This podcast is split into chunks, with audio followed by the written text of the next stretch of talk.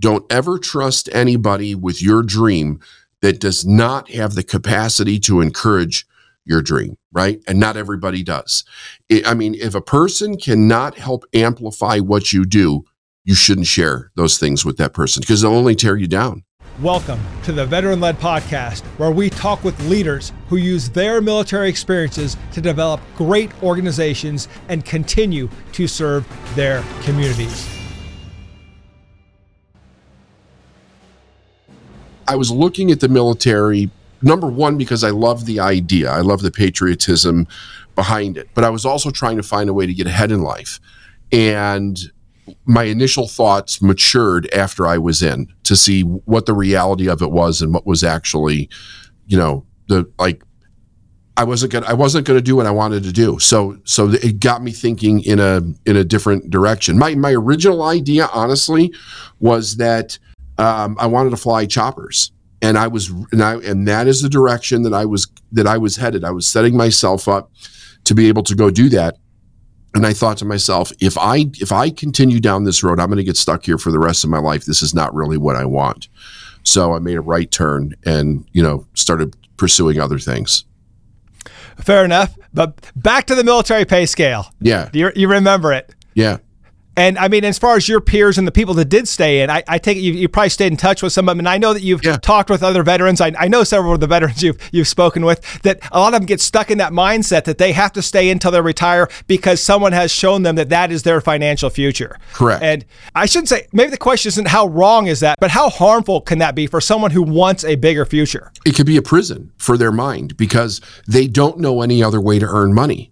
And especially if they came from any kind of a middle class background going in, their their only concept of earning money is to work for somebody else. They have to be promoted by that person to a next level in order to increase whatever little amount they're actually going to get. And that becomes the reality of how money is actually earned.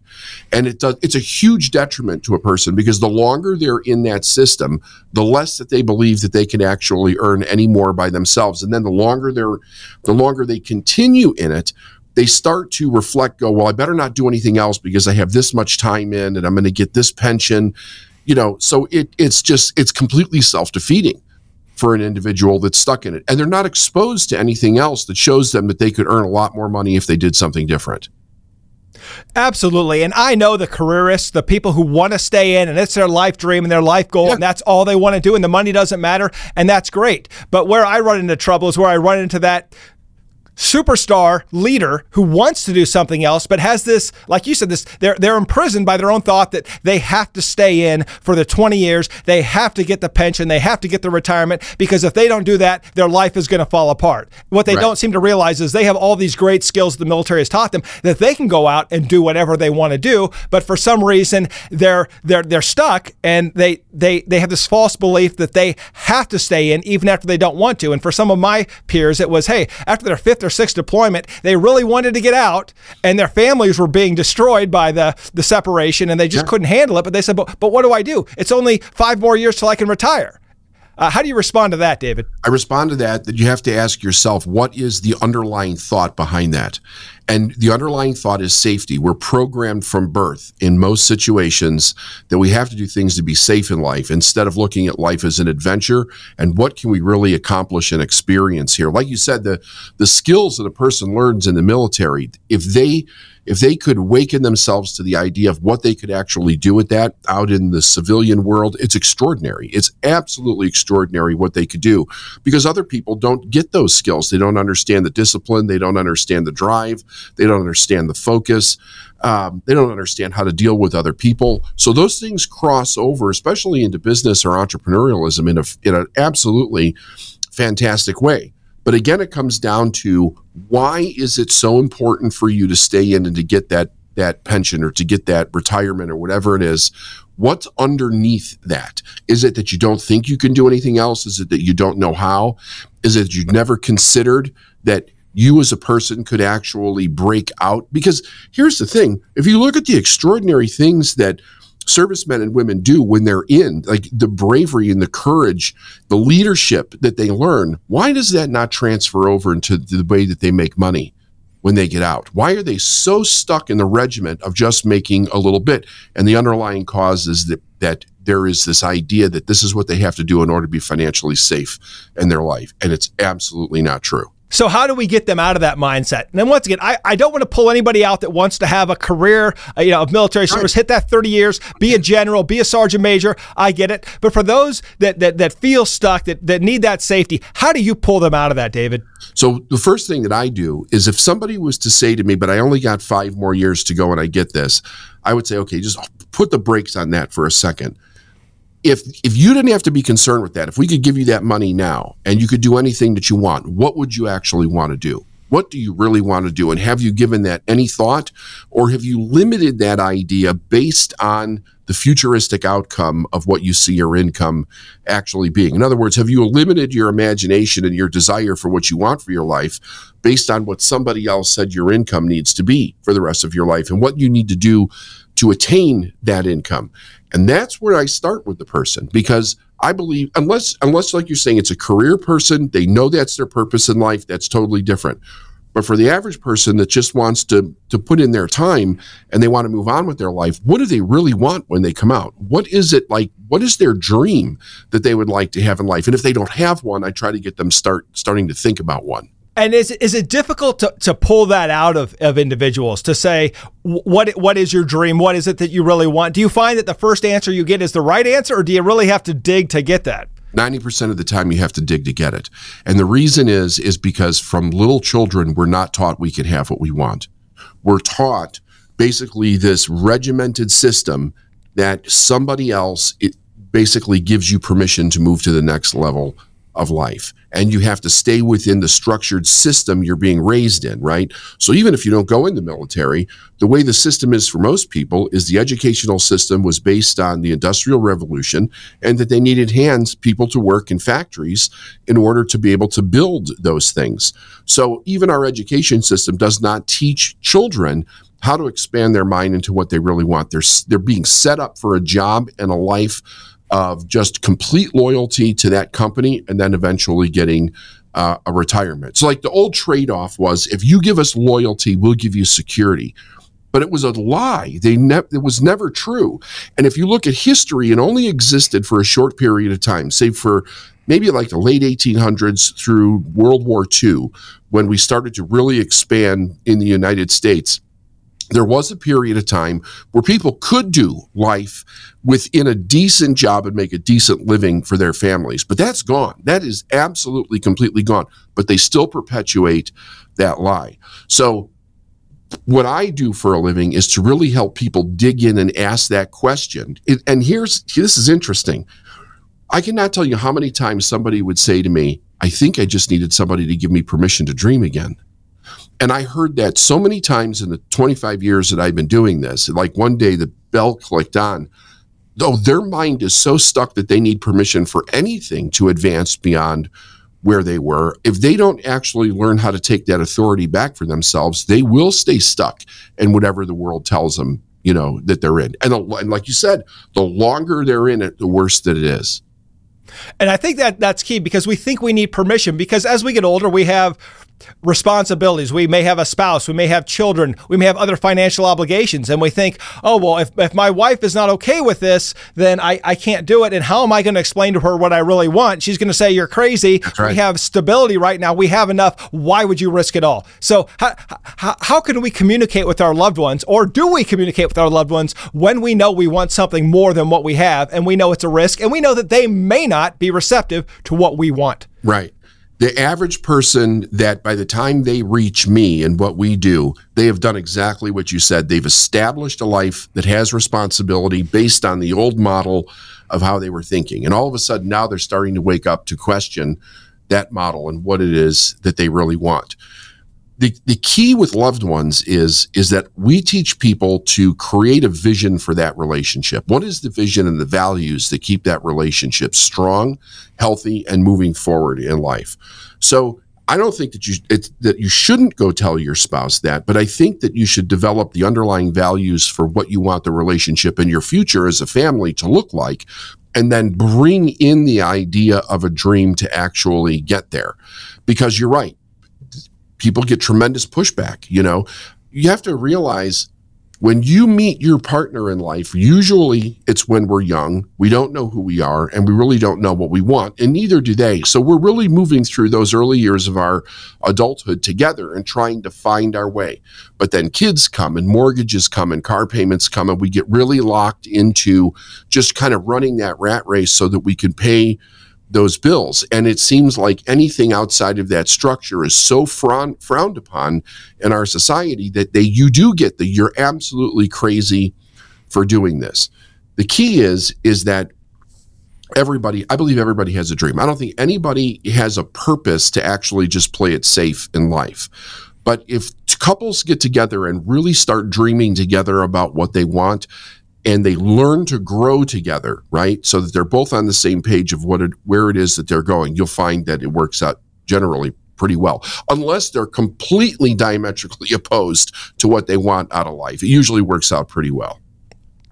So let's go to the the point where you started making the changes in your life. And I know when we go back to the millions within, we talk or you talk about that that that moment on the on the dock with the forklift where all of a sudden you realize like if I just change my attitude, I, can, I believe you doubled your or tripled your money one year just by a change in attitude. And so many times we want that team member that has that can do positive attitude. And you just were able to flip the switch overnight yeah. and say, this is my attitude today, and this is my attitude going forward. And and you and that carried with you and you saw great results until you didn't and then you changed again and, and there was an evolution to getting where you are today. But if i could take you back to that one moment how were you able to make that attitude switch overnight? Because as a leader i, I spend years trying to make that switch in people and it never happens. So how did you do it?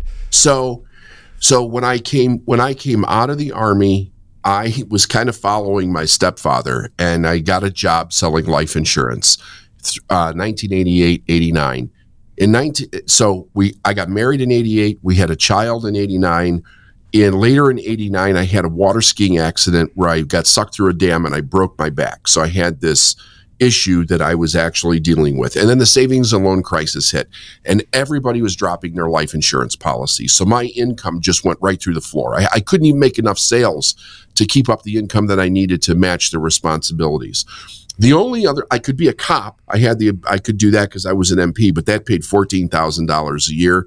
You had to work nights and you had to work and start off in bad neighborhoods in Chicago, which I didn't want to do because of the the risk associated with that. The only other skill I had was to drive a forklift and drive a truck.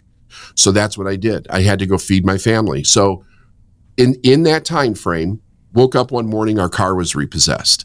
Didn't even realize we were three months behind on the payments. Um, uh, car was repossessed. We had to leave our apartment in the middle of the night because they wouldn't let us out of a le- out of the lease, and I couldn't afford to pay it. We had to move to a bad neighborhood. We lived next door to a drug dealer that used to beat his wife. So, so the picture is prog- things are getting progressively worse. And I go, okay, what caused this? I, f- I finally start like really accepting responsibility for the situation and going, okay, I caused this. I asked for help. Nobody knew how to help me. They just kept telling me to work more overtime. And um, so I said, well, the problem was was that I didn't finish high school and get a further education, whether it was military or or or college or whatever. I just didn't get a further education. Okay, so that's the answer. I got to go back and get an education, but I didn't have the time or the money to do this, right? Because it's the early '90s. There's not there's no internet yet, internet yet or anything like that. Eh, but I couldn't figure out how to earn more money and nobody there was nobody that was helping me with that either nobody knew how i mean they, they just didn't know so my attitude's getting worse and I'm getting extremely resentful and I'm really getting into this victim mindset and I'm not nice to people and I'm not doing a good job at work and I'm exhausted all the time because I'm working six and a half days a week, basically two jobs. And over a period of two years of it just getting worse and worse and worse, one day I, I go into work I was I was reprimanded twice before I started my shift. Everything went wrong that night. It was bitterly cold in Chicago, and I just had a meltdown in the back of this trailer while I was loading it. I broke down. I was crying. And I said, God, please show me what to do. I have no idea how to change this. I'm willing to do anything, but just please show me. And a voice in my head said, David, change your attitude. So, long story short, I started focusing on that and I said, okay, I don't even understand what this means, change my attitude. What would I change it to? And I picked the guy that owned the company that I worked for. And the reason that I did that was because he was the largest food importer in the United States, but he started it in his garage in a suburb of Chicago. And I thought, what's the difference between this guy and myself? And well, he must have loved what he did because I hated what I did. Every morning I was like, I hate this. I can't stand this. Life sucks. He loved what he did.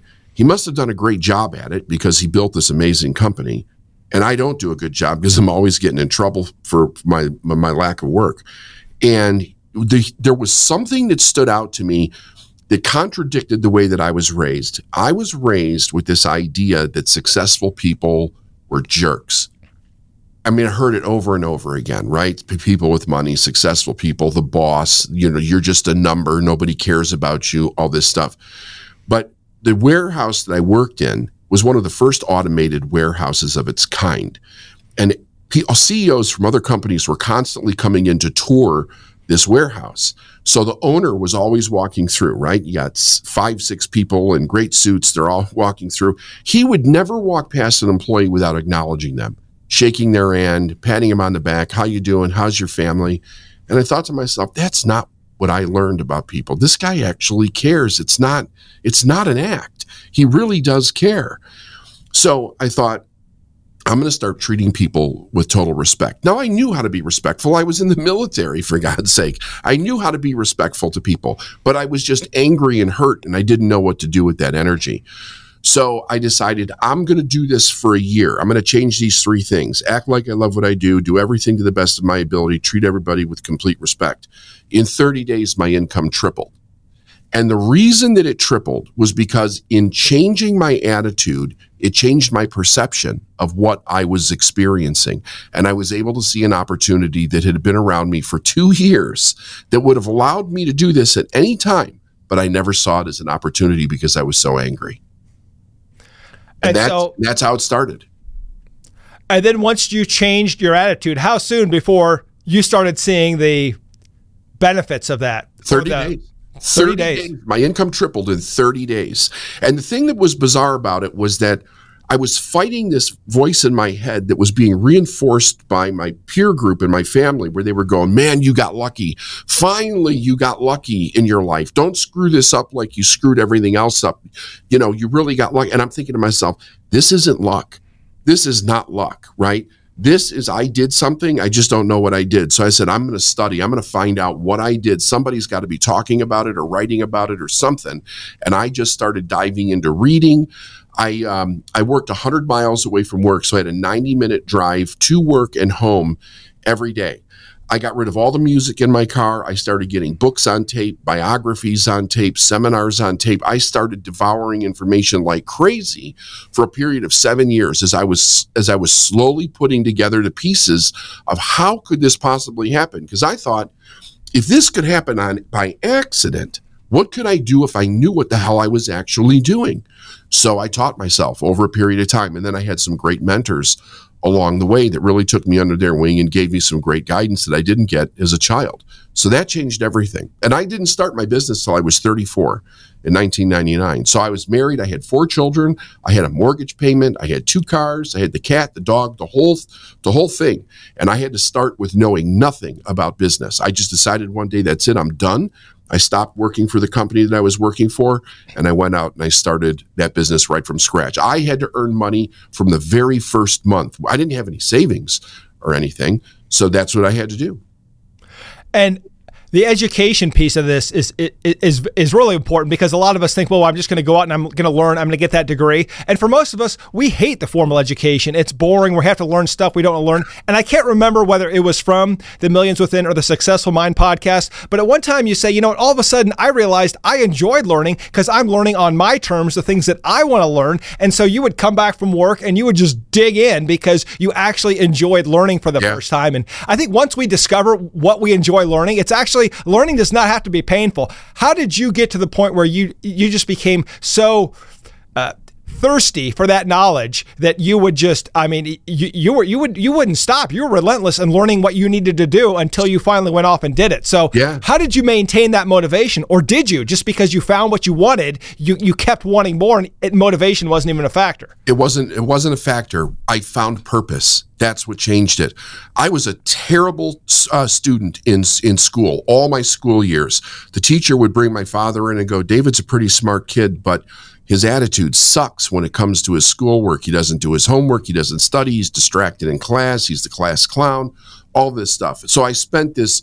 I mean, all those, all my childhood years were this constant contention with my father and the teachers and that type of stuff, and I just didn't care. Um, but when I had a purpose, I all of a sudden I found myself wanting to learn, and I've been a voracious student since 1993. And there's not a day goes by that I don't study. I've read over 4,000 books since that time. So it was I don't have to make myself do it. I think there's a real key there. I want to do it. I want to know more. I want to get better. But purpose is what really changed that. I had a purpose to like a real drive to go out and figure out what I had done. I was and and I have a very curious personality. I'm a very curious person. So we get to this point where you are curious you're you're you're so thirsty to learn and then you go to and I believe it was Bob Proctor. Yeah. You go to him, you want to learn from him, you don't have enough money and he tells you you don't want it bad enough. So let me take you back to that moment because, you know, in the military, sometimes when we go through those challenges, right, we want to tell people if you really want it, you'll make it happen. Um, but this was kind of a slap in the face moment. You'd done all the studying, you wanted this more than anything. And then you have someone you admire say, you don't want it enough. Yeah. How, how'd you deal with that? Well, so so the the reason that that was said to me was because I tried my hand at network marketing in the mid 90s, right? I was looking for a way to go beyond working for somebody else. I really had the, a desire to be a business owner, but I just didn't know in what direction. So network marketing came along. It was kind of a big thing. I took a look at it and I'm like, oh, this is pretty cool. So I was doing everything that they taught me to do, but my income stalled out at like 1500 a month or something like that, which was pretty good in the mid 90s. It wasn't too bad. But I couldn't figure out why I was doing everything that they said that I should do, but it was but I got stuck. So I went to this guy and I asked him and I told him I said first I got I got an introduction to him. He was the top leader in the company at the time. And I said, I'm doing all of these things. I've been doing this for a year and a half. I'm stuck at this number. I can't figure out why I'm not moving forward. And he looked me square in the eye and he goes, Because you don't want it bad enough. And he turned around and walked away. And I was livid when he said that all of the old stories of of leaders don't care and successful people don't care. It all started coming back up. I was at a seminar that day. I got in my car and I went home. And about halfway home, a voice in my head said, What if he's right? What if he, what he told you is actually correct? And I thought, if that if that if that is true, which I was so pissed off at the time, I was having a hard time even thinking about that. But I said, but where would that show up in my life? Where would I actually see evidence that that's true. And for the first time in my real in my life, I realized I was stopping where I felt insecure and scared. And most of it was like in sales at that time, but there were some other areas also. So I immediately went home and I because this is another this is another long story which I won't get into, but there was a sales situation that I was confronted with where somebody told me no uh, because they couldn't afford it, and yet their dog was suffering, and I had something that could help the dog. So the day before, they had told me no. I went back to that house, and through just like sheer willpower at the time, which is not necessary, but I didn't know it at the time, I got the person to actually buy for me, and I was like, "Holy shit!" Sorry, I was like, "Holy shit! What? Uh, this guy's right." like I'm this I he's I I don't want what he meant was I don't want it bad enough to break through my own fear and insecurity. I'm stopping where I start to get uncomfortable and he was absolutely right. And everything then again changed from that standpoint because I did not know how to get past my own insecurities or fears. And here's another little thing that was wound into that when you're raised middle class, the values that you're given in life about how to get through life are designed so that you're safe at work, that you know how to interact with people on that level and you know how to interact with your superiors. To be an entrepreneur, those values are totally opposite. It's a 180 degree difference in those values. And I realized it wasn't rude to ask for money. It's not rude or or mean to ask for what you want. It's not selfish to say this is what I want in my life. So a lot of there was a lot of hidden values that were stopping me because I thought, "Oh, that's actually poor behavior." But it wasn't poor behavior. It was safe behavior because you can't do that in a competitive market when you're working for another individual. You can't just walk into their office and say, give me a promotion or I want to make more money. But an entrepreneur can do that at any time they want to. And if they understand the skill of making money, they can raise their income whenever they want to. And obviously, you, you've done that and done that with tremendous success. Now, having worked with over 10,000 entrepreneurs, uh, a huge financial success, uh, podcast success, you, you've published several books. There was a point where you started this journey of going out on your own, where all of a sudden you put yourself in a position where you had to sell to survive. Yes. And I believe one of them was uh, you, you, you, you put together an event and you realized that if you didn't fill this event, it was game over. Yeah. And uh, t- t- tell us tell us about that because I think the the perception is oh well, David went out, he, he learned, he had a bunch of mentors, and then he just made this work. And that that's not how it happened. You the lessons kept coming. Right. yeah. so when I started, um, we cashed in our 401k, which was it was not a lot of money. We used it to pay off debt except for the house. Okay. I even got rid of my new car and bought a used car. So I kept my monthly bills down. We got it down to $5,000 a month. But the deal that I made with my wife was I have to earn at least 5000 a month every month from the very first month if I'm going to continue to you know live this dream and go after this business. And we agreed if there's if the first month that I don't do it, I have to go back and get a job because we're not going to put I'm, my dream's not going to put the family in this kind of risk. Okay, so I agreed. I agreed to that, but it put the onus on me. You better get to work. You better get really serious about what it is that you're doing. I didn't have a list of people to talk to. I didn't have a marketing list. I didn't even know how to market. I knew how to sell a little bit, and I knew how to do. I knew how to. I knew how to produce the product that I was producing. But I literally had to go out and I had to cold call and I had to knock on doors and I had to do this day and night, seven days a week, in order to hit those numbers in the in the very beginning. And then the first thing was to put on this seminar. And the first seminar that I did had 25 people in it. Well, when you put on a seminar, you generally have to rent the whole the, the, ballroom or wherever it is that you're going. You have to put cash up front in order to be able to get the space to put the seminar on. There was no Zoom back then, right? So everyone that I did, I had to commit to a certain number of, number of people in that hotel, which means food and beverage. It means hotel nights. It means the ballroom itself. Like there's all kinds of crazy expenses that go through it. So when I made a commitment, like my mentor used to say to me, David, everything is just a decision, but you can't turn around on that decision tomorrow because it becomes uncomfortable. You have to be committed to see it all the way through. And I was committed. So I made one decision after the next and I and I worked on continuously trying to grow and and up that. And sometimes I, it worked and sometimes it didn't. But my income began to explode after I did that. I was making 5000 a month for the first few months and then I went uh, I, I went up to 50,000 a month. And then once I hit 50,000 a month something let loose in my mind and I realized oh it's actually easier to make more money and it's not harder. And from there I went over a million and it's never gone backwards since. And that was 25 years ago and I think at one point you described it as almost as a child learning how to ride a bike. Once you figure out how to actually ride the bike, then it, it becomes easy. That, that making money for you was, was the same way. That once you kind of figured out how it was done, then you, you saw that the limits were not what you thought they were. Right, because because riding a bike and swimming, both of those skills are already in you. The ability to balance on a bike, the ability to float in water is an awareness that you have to become aware of inside of yourself. You can't read a book on how to swim and jump in the water and know how to float. You have to you have to unveil that awareness in yourself. Well, success and especially money are the same way.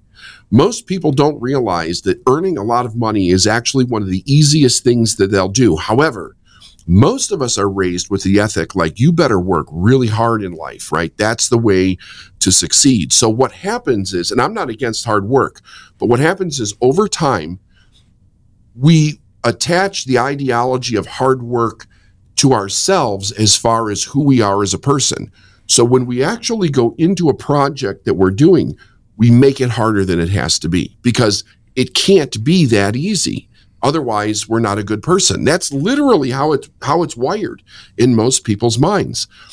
When I set my goal to earn 50,000 a month, the first 2 months I worked my tail off to try to get there, and I couldn't get any further ahead than I was. I didn't realize I was already at my max limit of how hard I could work as, a, as one person, and I was already making as much as I could possibly make.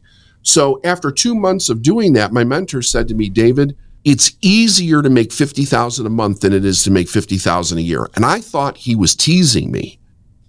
And I kept thinking, he keeps saying that. He keeps saying that. There must be something to it. And I thought, well, so okay, so if he's right, if if it's actually easier, what would be the easiest way for me to be able to do this? And I thought, well, if I sold one client for 50,000.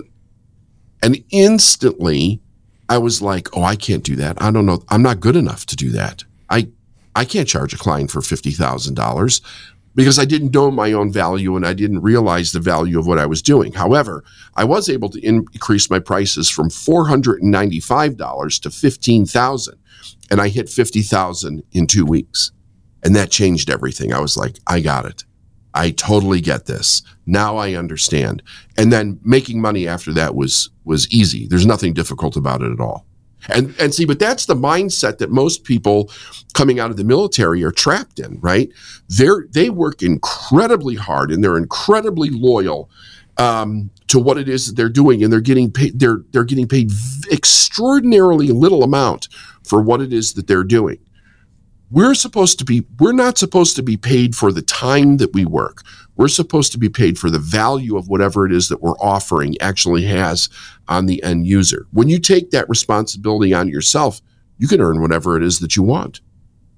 Yeah, and that's that that is a great point. I mean, what is the value of having someone willing to risk their life to support and defend the Constitution of the United States? There is no greater value, and yet the right. payment is is is nothing. Especially when we look at the, the level of leadership there, and even our professionals, our doctors, our nurses. Uh, it, it's amazing to me that you know they, they take the pay cut, uh, they work just as hard, if not harder than their civilian counterparts, and then and then and then they get out and they don't realize that well, I would say in the in the medical profession they do because they're told, but right. but for most from the leadership position perspective, that they don't understand their their worth and their value. They just can't re. They have problems reframing that, and I think to get there, uh, we all have to go on our own journey. And I've always thought about it like a land nav course, where if I'm going 100 meters down the road and my azimuth is off 10 degrees, I'm still going to find the point. But if I have to go two clicks, 2,000 meters, and my azimuth is off 15 degrees, I'm going to miss the point entirely.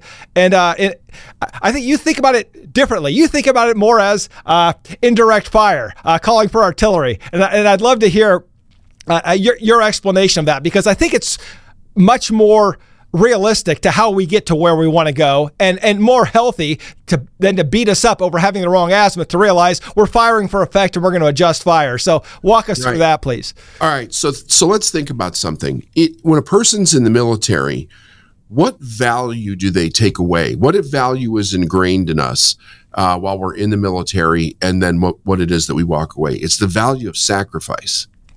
So we get it ingrained in our mind that we have to sacrifice in order to get the good that we desire in life. So it's not about what we contribute, it's about what we what we can actually give away. So we don't really see our own value. So now what happens in, in Napoleon Hill's book, Think and Grow Rich, there's a little paragraph in there that says, while it may seem sound to start at the bottom and work your way to the top, the truth is it's the worst thing you do because people that start at the bottom can never lift their head high enough for success to recognize them, right? That's like the calling in artillery idea. When I first read that, I thought, well, how the hell does success recognize somebody. And and what I realized was that it's your it's at two completely different levels of understanding. Success is about opportunity. You have to be able to see and recognize opportunity so you can adjust yourself in order to meet that opportunity. But it starts first with your internal adjustment just to be able to see it. Otherwise, those two things don't meet. They don't ever come to, uh, they don't ever, the, the two ends never meet. They never meet in the middle.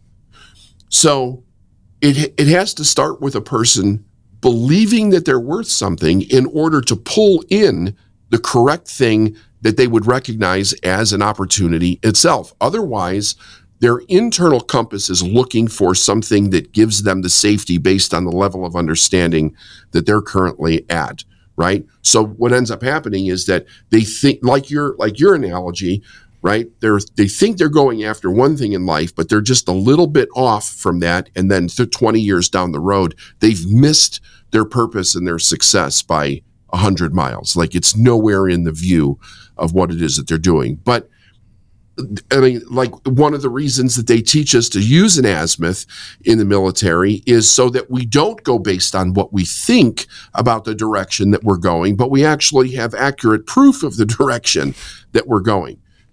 For human beings, that needs to start on the inside. That that azimuth on the inside or that compass on the inside is what do you truly desire in life? And are you following that or are you following the BS safety that people have given you as a direction for your life? What are you which what are you going to trade for in order to get what it is that you want? If you always follow that inner voice within that's telling you which way to go, you'll always be and you'll pull in all of the things that you want because you're in harmony with the next level of where it is that you want to go. And so we, we have to listen to that internal compass. And, and I'm sure you meet with people who, who don't listen to it or their internal compass is, is broken, right? And of course, and, and, and to be fair, well, now we have electronic systems in place, but even to call for fire, you got to have that, that map and that compass, and that protractor and figure out where you want that, uh, round to land. Right. But but you've always said, you know, you may think you want it to land somewhere, and if it doesn't get the result, you just you just you just adjust fire, and you don't you don't take it personally. Uh, as, as you explained, the the FDO doesn't get all upset that they did, did the round didn't land right. exactly where they wanted. It, it's okay. It's okay. Learn from it and adjust fire. Exactly. Exactly. 100%. And you're right. They don't hear the, the right voice on the inside. I teach people that with all the different conversations that we have in our head, there's three main voices. There's your voice or the voice of God, whichever you believe.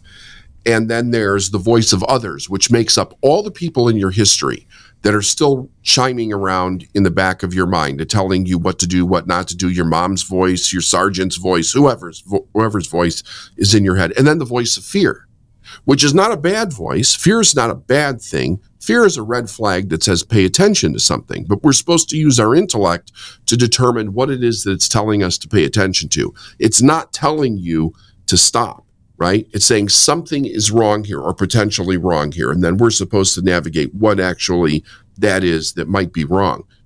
But the voice that we don't learn to pay attention to is that quiet voice within that all life on the planet has that gives it direction people need to people need to think about something. If you look at nature that's undisturbed by human beings, it's not ever confused about what it is or why it's here or what it's supposed to do. It does it every single day. And it doesn't have to go to school for 20 years in order to figure out how to do that.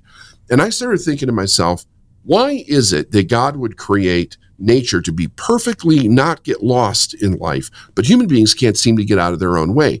And I came to the conclusion that we weren't created that way. The problem is, is that we're never taught to listen to that voice.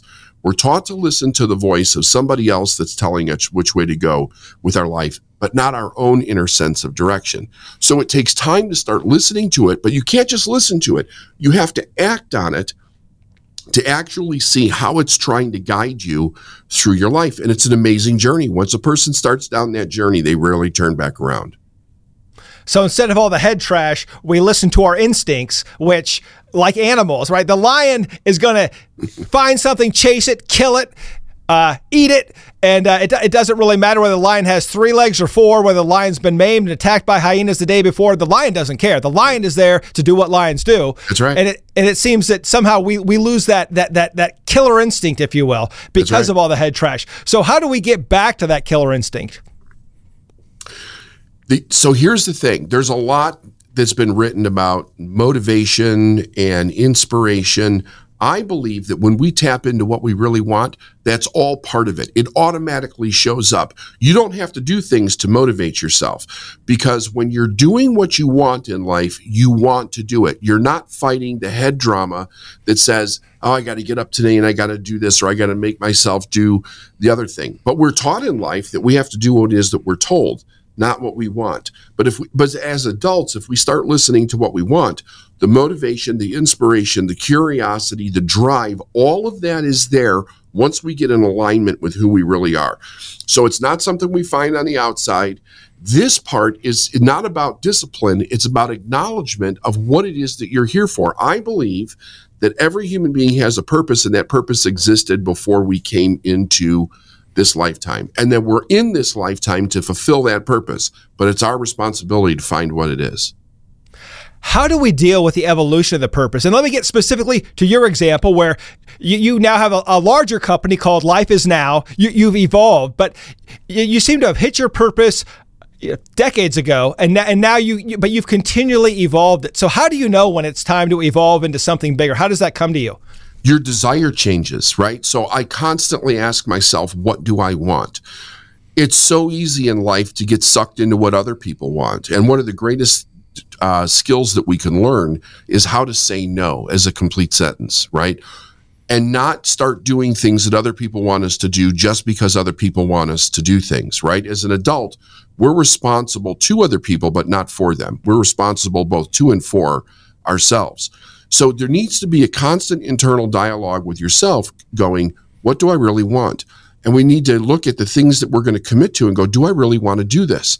So that we can be our word when we say that we're going to do something. I don't think most people want to break their word. I think that they commit to things that they don't really want to commit to, and they can only force themselves to do it for so long and then they end up not doing it. But if you if you're constantly in that self-reflective stage and you're going, this is what I want, you only need to know as far as that desire shows itself. It may only tell you what you want for the next year. Just follow it for the next year. As you get closer to the end of that accomplishment, the next the next path will be shown every time. But it won't be shown at all if you don't acknowledge it and make a decision to start following it. That's all that you have to do. And you don't have to tell anybody about it. You no. just have to do it that you have to do it. And the thing is, is I, I really believe this. Don't ever trust anybody with your dream that does not have the capacity to encourage your dream, right? And not everybody does. I mean, if a person cannot help amplify what you do, you shouldn't share those things with that person because they'll only tear you down. They'll only they'll try to reduce you to the level of their own internal limitation and and you've had to deal with that early on from friends and family members. Once they started seeing your success, they didn't believe that it was no. your skill or you were doing it. They thought it was luck. They thought it was some other reason. They they they, they didn't want to believe, and so they didn't support you. And so, Correct. how do you deal with that when the people closest to you do not support what you're doing or don't believe in what you're doing as they much as you do? do? They still don't it's been 30 years since I started down this path and they still have they had they cannot wrap their minds around how I'm successful. It just makes no sense to them. Now, I realize that's not everybody's family, but that is my extended family. There's no question about it. I had to come to terms with the fact that they are where they are in their level of maturity. I can't expect them to be the way that I want them to be. They chose to establish their life the way that that that they established it. So I went through different incarnations of dealing with that from the perspective of we're in relationship with people because there's needs that we want met from different people that we're in relationship from. And I realized I well, I didn't just realize this, my mentor helped me with this. You're maturing past those people in your life. So you no longer need to get your needs met from them. You're going to get your needs met from other people that are on the same level as you. However, you don't need to get rid of that relationship. You just need to change your position in the relationship help them get their needs met.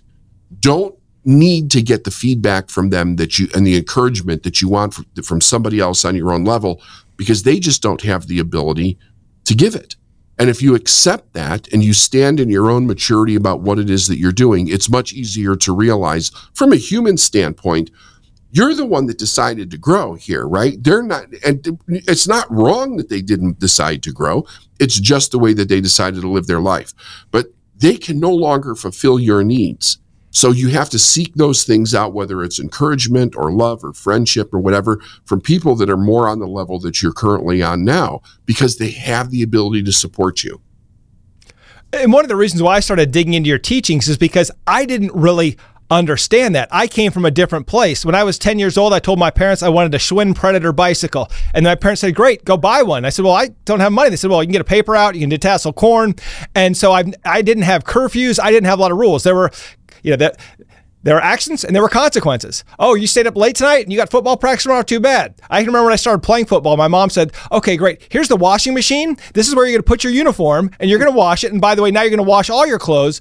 But I never, you know, I never had that. The uh, I never hung around people with limiting beliefs, and my parents certainly uh, led me to believe that I could do whatever I wanted, so yeah. long as I understood that I would pay. Uh, y- you pay when you do wrong, and and you get paid when you do right. And uh, and I, but then as I begin leading others, I realized that well, why does this person not want to do this? Why do they not want to make more money? Why do they not want a promotion? Why do they not want a bigger future? And I started to figure out that it wasn't me as the leader. There were things that were going on that I didn't understand had happened in their lives that were that were holding them back. And I, I like I said, so I'm grateful for your teachings to, to be able to, to see that. Now that being said, this being the veteran led podcast, we come down to the after action review, the three up, the three down. Uh, what are the three best examples of leadership that you personally experienced uh, or led others to experience? And then what are the three worst? Okay, great. So so so my mentor would not tell me how to do anything, right? He he was kind of like Patton. He would tell you what to do, but he wouldn't tell you how to do it. He would ask you a question instead of giving you the answer. So that man made me responsible for finding my own answers and figuring out how to actually do the things that I wanted to do in, in life the, um, my first sergeant when I was in when I was in I didn't even thought about this for a long time. My first sergeant when I was at Rhein-Main Air Base. Um, the, when when I first got there, and this is I don't want to go down this road too far. There were, that base was attacked the night that we were flying in from the United from North Carolina from the United States. They put a bomb in front of the embassy. So when I got there, they shipped they were shipping everybody out because they closed the base down because it was a terrorist attack, and they shipped me off to um, to to Berlin to work at the checkpoint Charlie up there. And I had no idea what was going on. I was freaking out. We were hearing all different kinds of stories. And the guy said to me, he said, make sure that when you get up there, you do what you think is right. And I had no idea what he meant by that. But when when I got up there, they were basically telling us that these people, these families were trying to come across the wall on a daily basis, and we could do nothing to help them until they got to the other side. And they would routinely be slaughtered in the street before they actually got to the wall. And um, th- he played a big role in my life in helping me make decisions futuristically. I think he knew that I would. This was a place that I was not going to stay, so he kept me thinking in a in a different direction. And then the third one I don't know that I have a third one that it's at the top of my head. Let me tell you about the worst. I when I worked for a petroleum company, um, the guy that owned the company was a family-owned company. This guy owned the company, and his internal motivation in life was to make people miserable. He was a miserable old man, and uh, he he. Um, I did learn something interesting out of this if somebody screwed up, he would call me in the office. This was after I got promoted from a truck driver to lower management. He called me in the office and he said, You know, you got to mess with this guy's life now, right? And I'm like, What are you talking about? He's like, Well, he's screwed up. He said, So for the next two weeks, figure out how you could screw him up every day. Keep him out there longer. Don't give him what he needs. Mess his route up, whatever it is you can do. And I was thinking to myself, Am I actually hearing what it is that I'm hearing? So one day, I finally pushed back against this guy and I said, "You can't do that." I'm like, "We have a signed bargaining agreement with these with these folks. You're you can't do it. You're you're going to be made wrong. You're going to get a fine, whatever." And he looked at me, came across the table, and he said to me, "Let me tell you something." He said, "We live in the United States of America." He said, "You could do whatever you want as long as you're willing to pay the price." Now, he was right I mean, it was one of the biggest lessons I learned for the positive, but he meant it for the negative because because he had money, he figured he could screw with people. He pays the fine. He still gets his kicks because he's actually um, messing with people. Uh, another another one that was really bad was I worked for for about a year in the early years of my marriage, and um, I was just I was just a hired hand. You know, I was like doing uh, what was it, flood and fire restoration at the time, and the the boss had an emergency and couldn't show up, and I was the senior person on the crew, which didn't mean much at all. So the owner passed down a message to me to tell this people that were under me to do something a certain way, and all I did was ask them to do something. Well, the person that I asked apparently went back to the owner and told the owner that I screamed at them telling them to do something. And I literally got fired. They never came to me and asked me what my side of the story was. They just believed somebody else. So I learned these little things along the way about how people lead with other people in their in their insecurities about what it is that they're doing. And I think that um, all of those like i have several significant stories like this where there was an abuse of power in my life even in my even in my childhood where people just assumed that you were guilty before there was any evidence to prove so based on hearsay that somebody had. And then actually being abusive in how they how they dealt with it. So it was um i think the key point that i'm trying to make there is that I had to learn what my own self worth was on the inside in order to be able to see past that as a character flaw in somebody else to be able to do something significant in any kind of a leadership role, especially with myself. Outstanding, and I'll and I'll I'll, I'll push back on the on the uh, third leadership example. Obviously, you've grown the Life Is Now team, and you've had a significant impact of those team members who have been with you for a long time. Yeah. What would what would they say David Neagle's greatest leadership attribute is? Uh, that I do what I want. I really think that's what it is because I'm not like a real hands on leader. Uh, my CEO does most of that work at this point. I got it to a place where I knew it wasn't. So I know that I can be a good manager because I did it uh, in another in another incarnation before this when I worked for this petroleum company. I know that I can do really good at that but I also am a kind of person that needs to be completely focused on what I'm doing. And my real passion is teaching and coaching and doing seminars and speaking with people. That's all I really want to do. So I got to the point where it was like, I'm going to be the example of doing what I want to do to the very best of my ability. And I'm going to have somebody else come in and do the managerial stuff, you know, the CEO, the, the CFO, the, you know, all the, um, uh, operations, everything, so that I don't have to do it anymore. So I'm I'm constantly. I mean, if if if you if you really knew me, I walk around with people all the time going, "What do you want?" You know, because people will ask me questions, and my first response will be, "Well, what do you really want? What do you want?" You know, because it's like, should we do this or should we do that? And I'll say, "What do you want?" Or what do you think is best? It's kind of giving it back to them the way my mentor did with me, kind of forcing them to think and make their own decisions about what they do. And I really believe what Patton said. I was a big, I still am. I, am a big fan of uh, of Patton, Patton in the way Patton led. And Patton really believed, don't tell people how to do stuff. Tell them what to do, and let them let their own ingenuity, you know, figure out how to do it. And even today, the Army mission statement has the who, what, when, where, and why, but does not have the how. We never yeah. tell our teams how to do things. So that lives on today. David, how can veterans or anyone listening to this podcast learn more about you, Life is Now, uh, or your teachings? So you can either go to our website, lifeisnowinc.com, or you could go to the Successful Mind podcast. It's on all the podcast channels. You can, if you really want to get into what we're doing, just go listen to the podcast. I mean, we've been doing it for seven years now. There's a ton of free information in there. If you'd like to do something with us personally, go to our website and we'll be happy to talk to you. Thanks so much, David. It's been an honor and it's been enlightening today. Thanks, man. Thanks for having me.